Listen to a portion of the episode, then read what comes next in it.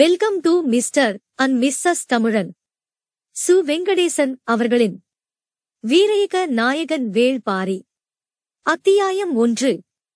குலப்பாடல். மூக்கை விடைத்தபடி பாய்ந்து கொண்டிருந்தன குதிரைகள்.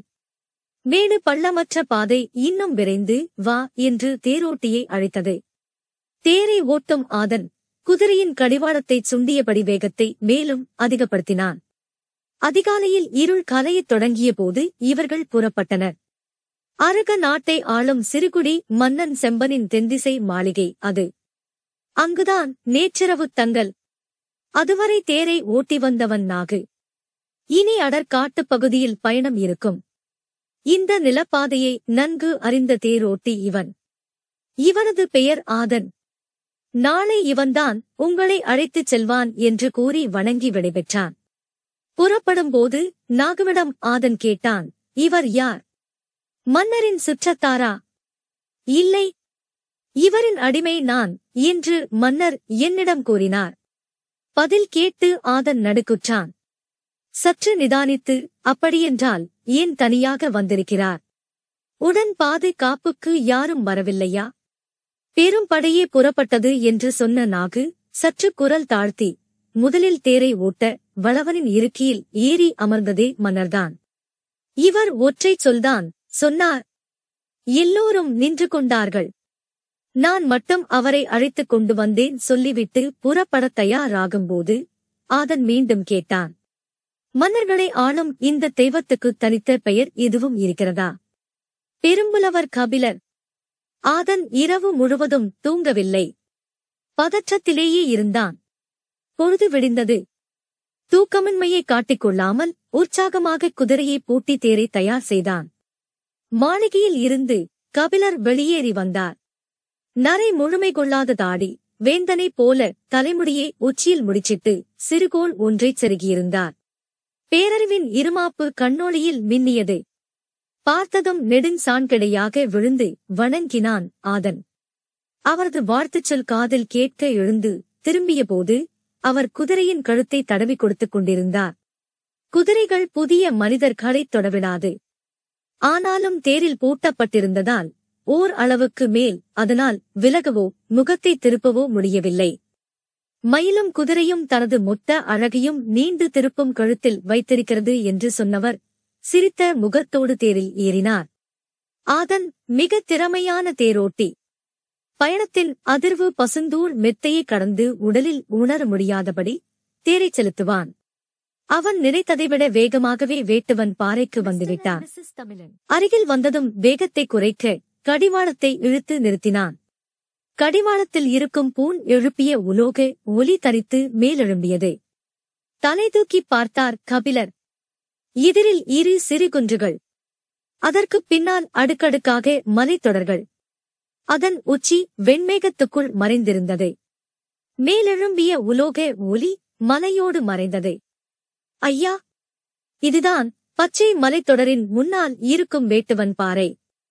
இந்த வழியாகத்தான் பாரியின் பரம்பு மலைக்குப் போக வேண்டும் என்று கேள்விப்பட்டிருக்கிறேன். கபிலர் வண்டியை விட்டு கீழே இறங்கி பார்த்தார். கண்ணு கெட்டும் தூரம் வரை மலை விரிந்து கிடந்தது. நீர் வற்றிய காட்டாற்றைக் கடந்து வேட்டுவன் பாறையில் பாதி ஏறுவது வரை ஆதன் நின்று பார்த்துக் கொண்டே இருந்தான். இதற்கு முன்னால் பரம்பு நாட்டுக்குப் போனது கிடையாது. பாதை எவ்வளவு தூரம் இருக்கும்? துணைக்கு யாராவது வருவார்களா? போய்ச் சேர எத்தனை நாளாகும் என எதுவும் தெரியாது. தன்னந்தனியாக எந்த தெரியத்தில் இந்த அடர்வரத்துக்குள் இவர் போய்க் கொண்டிருக்கிறார். ஆதனுக்கு வியப்பு குறையவே இல்லை. வேறு வழியின்றி அந்த இடத்தை விட்டு புறப்பட்டான்.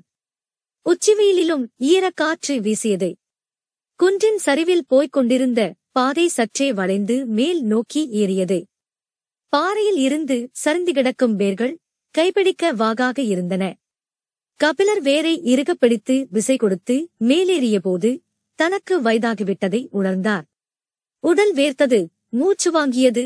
நடையின் வேகத்தை சற்றே குறைக்கலாமா என்று யோசிக்கையில் கால்கள் நின்று கொண்டுதான் இருந்தன.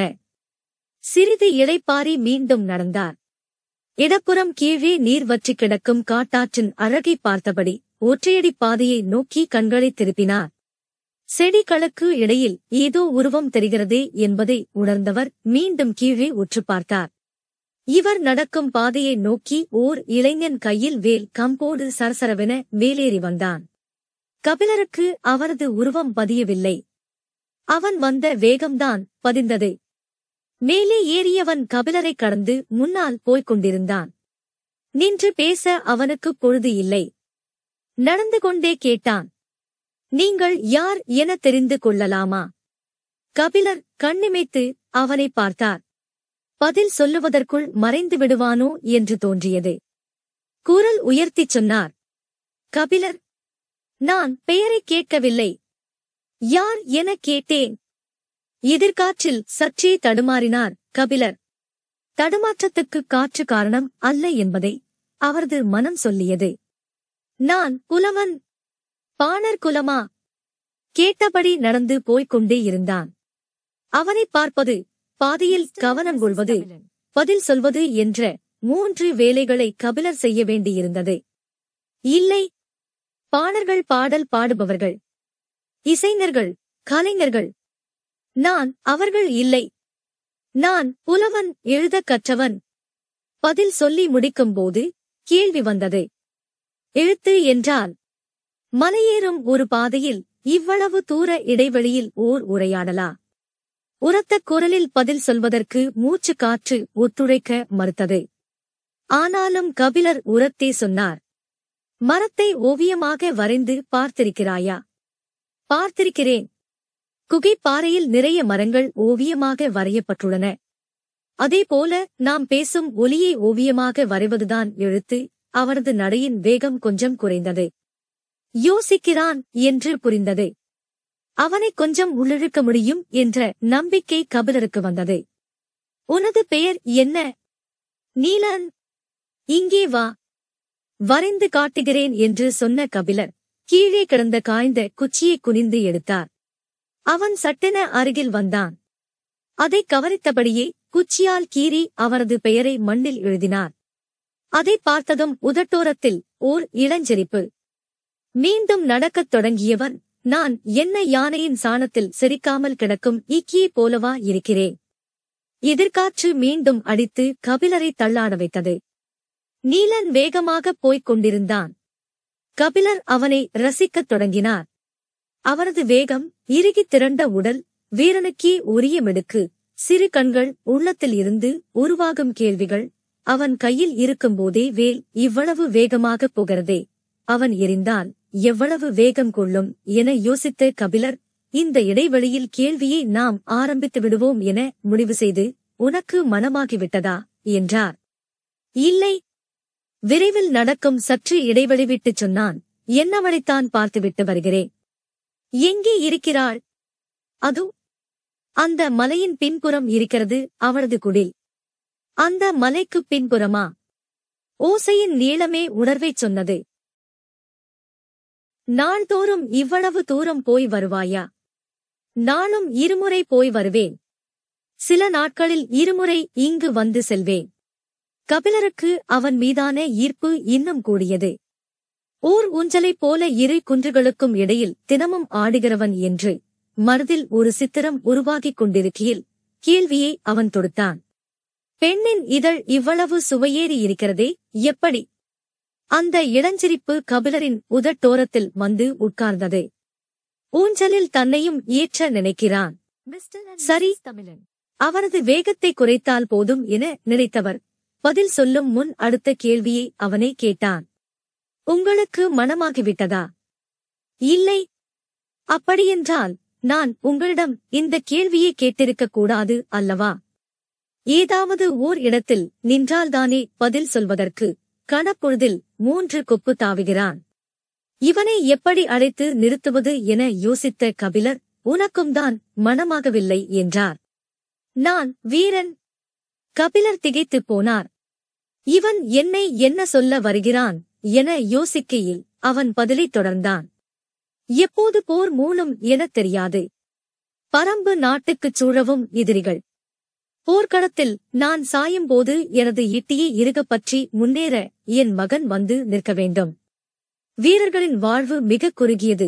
நிதானமாக வாழ்ந்து எழுத்துக்கள் எல்லாம் கற்று நாடுதோறும் பயணம் போய் ஒரு காத தூரத்தை 3 நாழிகை நடந்து கடக்க எங்களுக்கு அவகாசம் இல்லை புலவரே.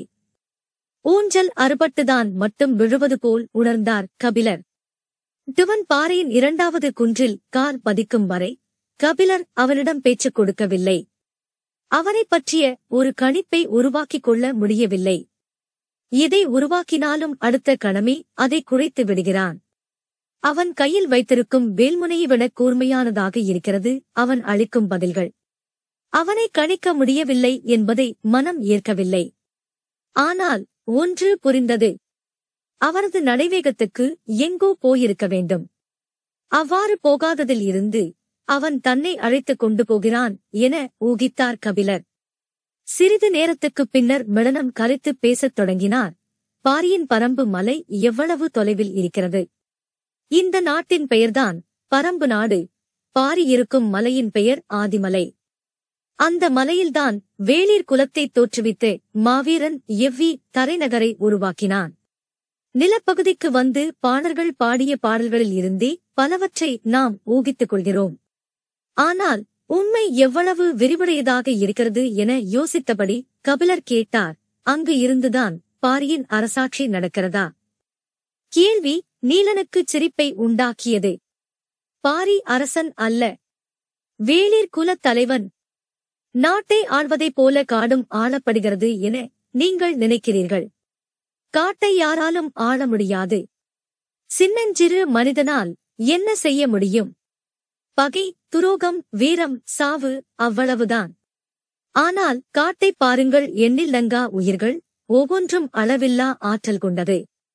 ஒரு பச்சிலையை வாயில் வைத்தால் அந்த கணமே நீங்கள் செத்து மடிவீர்கள். துளிர்விடும் ஒற்றை இலை உங்களின் வாழ்வை முடித்து வைக்கப் போதுமானது. உங்களால் முடிவு செய்ய முடியுமா? காடு இலைகளால் ஆனதா? மரங்களால் ஆனதா? மிருகங்களால் ஆனதா? பாறைகளால் ஆனதா? பறவைகளால் ஆனதா? கொம்புகளால் ஆனதா? அவன் பேசிக்கொண்டே போனான். கபிலரால் ஒரு கட்டத்தில் அவரது பேச்சை பின்தொடர முடியவில்லை. பாறைகள் உருள்வதைப் போல வார்த்தைகள் உருண்டு கொண்டிருந்தன. மூச்சுவிட அவகாசம் எடுத்துக்கொண்டார். அவர் நின்றுவிட்டதை உணர்ந்த அவன் திரும்பி பார்த்துச் சொன்னான், எங்களின் பாதங்கள் மண்ணை பிடித்து நடந்து பழகியவை. சமவெளியில் வாழும் உங்களின் பாதங்கள் மண்ணில் தேய்த்து நடந்து பழகியவை. பாதடியை கழட்டிவிட்டு பாதத்தை முன்னெடுத்து வையுங்கள். பற்களைப் போல விரல்களுக்கும் கவ்வி பிடிக்கத் தெரியும். இத்தனை ஆண்டுகளுக்குப் பிறகு தனக்கு ஒருவன் நடைபயிலச் சொல்லிக் கொடுக்கிறான். இளம்பருவத்தில் இப்படித்தான் ஏமாற்றி நடை பழக்கினார்களா? சீரூர் மன்னன், முதுகுடி மன்னன், குறுநில மன்னன், சேர, சோழ, பாண்டிய மூவேந்தர்கள், கல்வியில் சிறந்த சான்றோர்கள், அறவோர், எட்டி பட்டம் சூடிய பெருங்குடி வணிகர்கள் என எத்தனையோ பேரோடு கழிந்து போன இந்த காலங்களில் மொழியும் அறிவும் ஞானமுமே என்னுள் எப்போதும் நிலை கொண்டது. ஆனால் ஒருபோதும் எனது தாயின் நினைவு தோன்றியது இல்லை. கணப்பொழுதில் என்னை எனது தாயின் மடியில் கொண்டு போய் சேர்த்துவிட்டானே, முன்னால் போகும் இவன் யார்? கபிலர் ஒருவித உணர்ச்சி மேலிட்டவராக பாதடியை கழட்டிவிட்டு அவனை நோக்கி நடந்தார். அவன் குன்றின் உச்சியை அடைந்து அவரது வருகைக்காக காத்திருந்தான். அவர் மூச்சு வாங்கியபடி உச்சியை நெருங்கினார். எதிரில் பேரும் மலைத்தொடரின் அடுக்குகள் தெரிந்தன. நீலன் சொன்னான், முதல் அடுக்குக்கு காரமலை என்று பெயர்.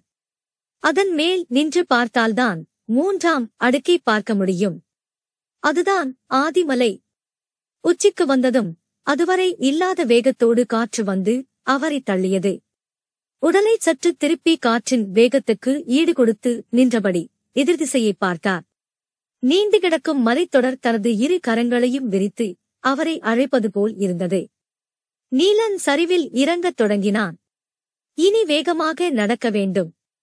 பொழுதுசாய சிறிது நேரம்தான் இருக்கிறது. மலையின் விளிம்பை சூரியன் கடந்துவிட்டால் ஒரு பனை தூரத்தை கடப்பதற்குள் இருள் நம்மை அடைத்துவிடும். அதன் பிறகு நீங்கள் நடப்பது கடினம். விரைவில் வாருங்கள் என்று சொல்லியபடி தாவிச் சரிந்தான். கபிலர் வேகமாக இறங்கத் தொடங்கினார். அவன் நடக்கவில்லை, தாவி கடந்து கொண்டிருக்கிறான் என்பதை பார்த்தவாறு சிறு புதர்களை விலக்கி வேகமாக நடக்க முயற்சித்துக் கொண்டிருந்தார். ஏறும்போது முன்னால் செல்பவன் எவ்வளவு உயரம் போனாலும் ஆளை பார்த்துவிட முடியும். இறங்கும் போது அப்படி அல்ல, அங்கொன்றும் இங்கொன்றுமாக அவரது உருவம் மறைந்து தெரிந்தது.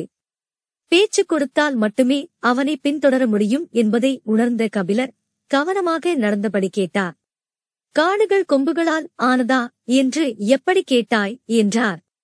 கொம்புகள் என்றால் மிருகங்களின் கொம்புகள் என்று நினைத்து விட்டீர்களா? நான் மரங்களின் கொம்புகளைச் சொன்னேன். கபிலருக்கு விளங்கவில்லை. கழுத்தை நீட்டி பார்த்தார்.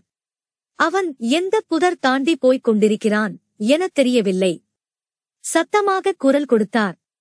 கொப்புகளைத்தான் கொம்புகள் என்று சொல்கிறாயா? இல்லை, நாங்கள் மரத்தின் வேர்களை மரக்கொம்புகள் என்றுதான் சொல்வோம். மரம் மேல் நோக்கி வளருவது அல்ல, கீழ் நோக்கி வளருவது. இறுகிய மண்ணையும் கரும்பாறையும் தனது கொம்புகளால் பிளந்து கொண்டு அது ஊசல்கிறது. மரத்தின் முழு ஆற்றலும் அதன் கொம்புகளில்தான் இருக்கிறது. உடலை விட நீளமானவை அதன் கொம்புகள். தான் கற்றவற்றை ஒருவன் தலைகீழாக புரட்டிக் கொண்டிருக்கிறான் எனத் தோன்றியபோது முன்வைத்த வலதுகால் இடறியது. சிறுபாறையில் பாதம் நழுவிச் சரிந்தது. பக்கத்தில் இருந்த செடியை பிடித்து கீழே விழுந்துவிடாமல் நின்றார் கபிலர். கால் இடறி கற்கள் உருளும் சத்தம் கேட்டதும் நீலன் வேகமாக மேலேறி வந்தான். பக்கத்தில் இருந்த வேம்பின் மீது கை சாய்த்து நின்றார் கபிலர். சிறிது நேரம் உட்காருங்கள் என்று சொன்னவன் பாதங்களை உள்ளங்கியால் பிடித்து தசைகளை இழுத்துவிட்டான். அவரது முகத்தை பார்த்தபடி நடக்கலாமா என்றான். கொஞ்சம் பொறுப்பா என்பது போல அவரது பார்வை இறைஞ்சியது. கிடைத்த வாய்ப்பை பயன்படுத்தி தன்னை ஆசுவாசப்படுத்திக் கொண்டார். வேப்பம் பூக்கள் சுற்றிலும் உதிர்ந்து கிடந்தன. பூக்களை எடுத்து உள்ளங்கியில் வைத்து உற்று பார்த்தார். மூச்சுக் காற்றில் பூக்கள் அசைந்தன. பேச்சு கொடுத்தால் உட்கார்ந்திருக்கும் நேரத்தை சிறிது நீட்டிக்கலாம் என யோசித்த கபிலர் வேப்பம் பூ யாருக்கு உரியது தெரியுமா என்றார். சிற்றெரும்புக்கு உரியது. கபிலர் பதற்றம் அடைந்தார். நான் அதை கேட்கவில்லை. வேப்பம் பூ மாலை யார் சூடுவதற்கு உரியது தெரியுமா என்று கேட்டுவிட்டு ஏதாவது பதிலை சொல்லிவிடுவானோ என்ற பதற்றத்தில் அவரே பதிலையும் சொன்னார். பாண்டிய மன்னனுக்கு உரியது. சரி, அப்படியே நடக்கத் தொடங்குங்கள். நான் அருகிருந்து அழைத்துச் செல்கிறேன் என்றான். கபிலர் நடக்கத் தொடங்கினார். எட்டு வைக்கும் போது கால் நரம்பு சுண்டுவது போல் இருந்தது. சூரியனின் அடிவளிம்பு காரமலையின் தலையைத் தொட்டது. முன்னால் நடந்தபடியே கேட்டான். வயல் நண்டை பார்த்திருக்கிறீர்களா? சம்பந்தம் இல்லாமல் கேட்கிறானே என எண்ணியபடி பார்த்திருக்கிறேன் என்றார். வயல் நண்டின் கண்கள் வேப்பம் பூவை போலத்தான் இருக்கும். உங்கள் பாண்டியன் வயல் நண்டை மாலையாக அணிந்து கொள்வானா? கேட்டபடி நமட்டுச் சிரிப்போடு 4-8 முன் தாவிச் சென்றான். கபிலர் நிலைகுலைந்து போனார். பெரும் வேந்தனை சாதாரண வீரன் ஒருவன் இவ்வளவு தாழ்த்தி தன்னிடம் பேசுகிறானே. இதை கேட்டுக் கொண்டிருப்பது அறம் அல்ல என்று தோன்றியது. இந்த எண்ணம் முழுமை அடையும் முன்னர் அவருக்குள் இருந்த கவிஞன் விழித்துக்கொண்டு வெளியில் வந்தான். என்ன அழகான ஓர் உவமை! கணநேரத்தில் எப்படி இவ்வளவு பொருத்தமான ஓர் ஒப்பீட்டைச் செய்தான்! காதலுக்குள் சூர்கொண்டு கிடக்கிற ஒருவனுக்கு உவமைகள் வராதா என்ன? மனதில் எண்ணங்கள் ஓடிக்கொண்டிருக்க கபிலர் கேட்டார். வயல் நண்டின் கண்கள்தான் அப்படி இருக்குமா? கடல் நண்டின் கண்கள் அப்படி இருக்காதா? எனக்குத் தெரியாது. நான் கடல் பார்த்தது இல்லை. ஆனால் நீரும் நிலமும் மாறுபடுகையில் வடிவமும் மாறுபடத்தான் செய்யும். மனிதனாக பிறந்த ஒவ்வொருவனும் கடல் பார்க்க வேண்டும். ஏன் அது அவ்வளவு விரிந்து பறந்தது, அளவற்றது? முன்னால் போய்க் கொண்டிருந்த நீலன் சட்டென திரும்பி கபிலரை நேர்கொண்டு பார்த்து கேட்டான். எங்கள் பாரியின் கருணையை விடவா? கபிலர் மனதுக்குள் சுருங்கிப் போனார். இத்துடன் சு. வெங்கடேசன் அவர்களின் வீரயுக நாயகன் வேல் பாரி அத்தியாயம் 1 குலப்பாடல் இனிதே நிறைவடைந்தது. ஆதரவு அளித்த அனைவருக்கும் நன்றி. இதன் அடுத்த அத்தியாயத்தை கேட்க மிஸ்டர் அண்ட் மிஸ்ஸஸ் தமிழன் சேனலுக்கு சப்ஸ்கிரைப் பண்ணுங்க. நன்றி, வணக்கம்.